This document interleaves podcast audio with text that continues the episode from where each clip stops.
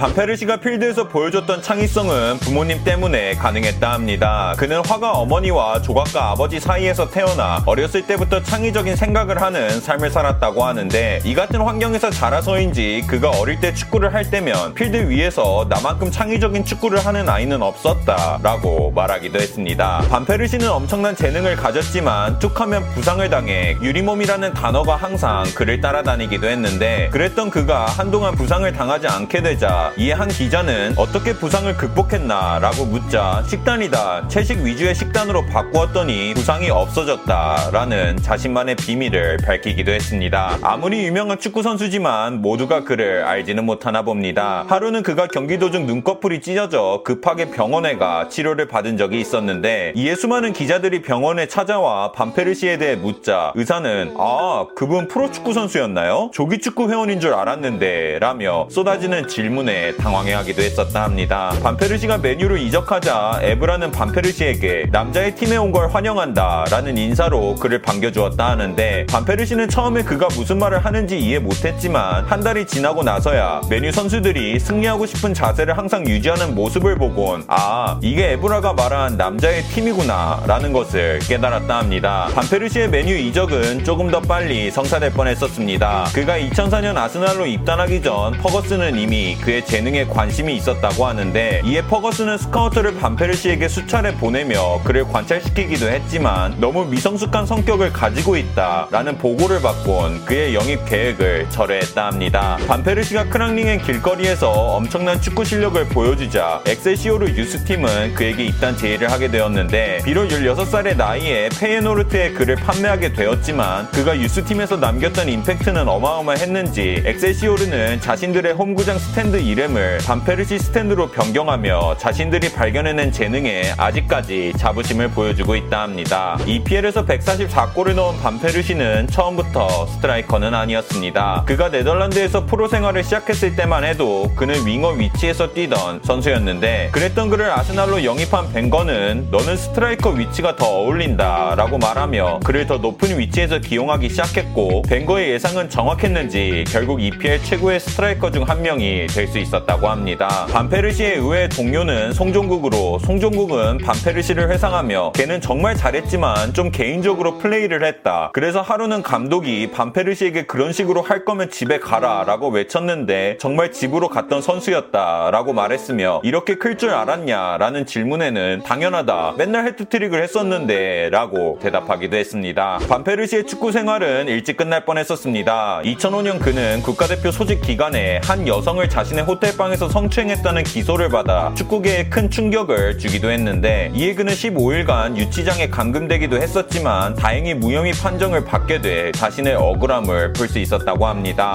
4살의 맨유 팬 꼬마가 반페르시가 맨유를 떠나 페네르바체를 간다는 소식을 듣자 눈물을 펑펑 쏟는 영상이 SNS를 통해 퍼져나가게 되었는데 이 같은 소문이 페네르바체 구단 회장 귀에 들어가게 되자 회장은 곧바로 소년의 가족을 터키로 초대했으며 이 꼬마는 반페르시 가 페네르바체 입단 후 입었던 첫 유니폼을 선물 받기도 했다 합니다. 반페르시는 은퇴 후 축구 패널로 방송에 출연하며 아직까지 축구 팬들에게 종종 얼굴을 보이곤 하는데 이에 한 방송 관계자가 그에게 축구 감독으로 돌아올 의향은 없냐라는 질문에는 지금은 절대 없다. 아이들을 학교를 데려다 주거나 집에서 설거지하는 것, 청소기를 돌리는 것들이 너무나도 좋다라며 작은 아이가 외치는 목소리를 듣는 반페르시에서 작은 아이를 돌보는 자신의 삶에 만족하고 있는 대답을 하기도 했습니다.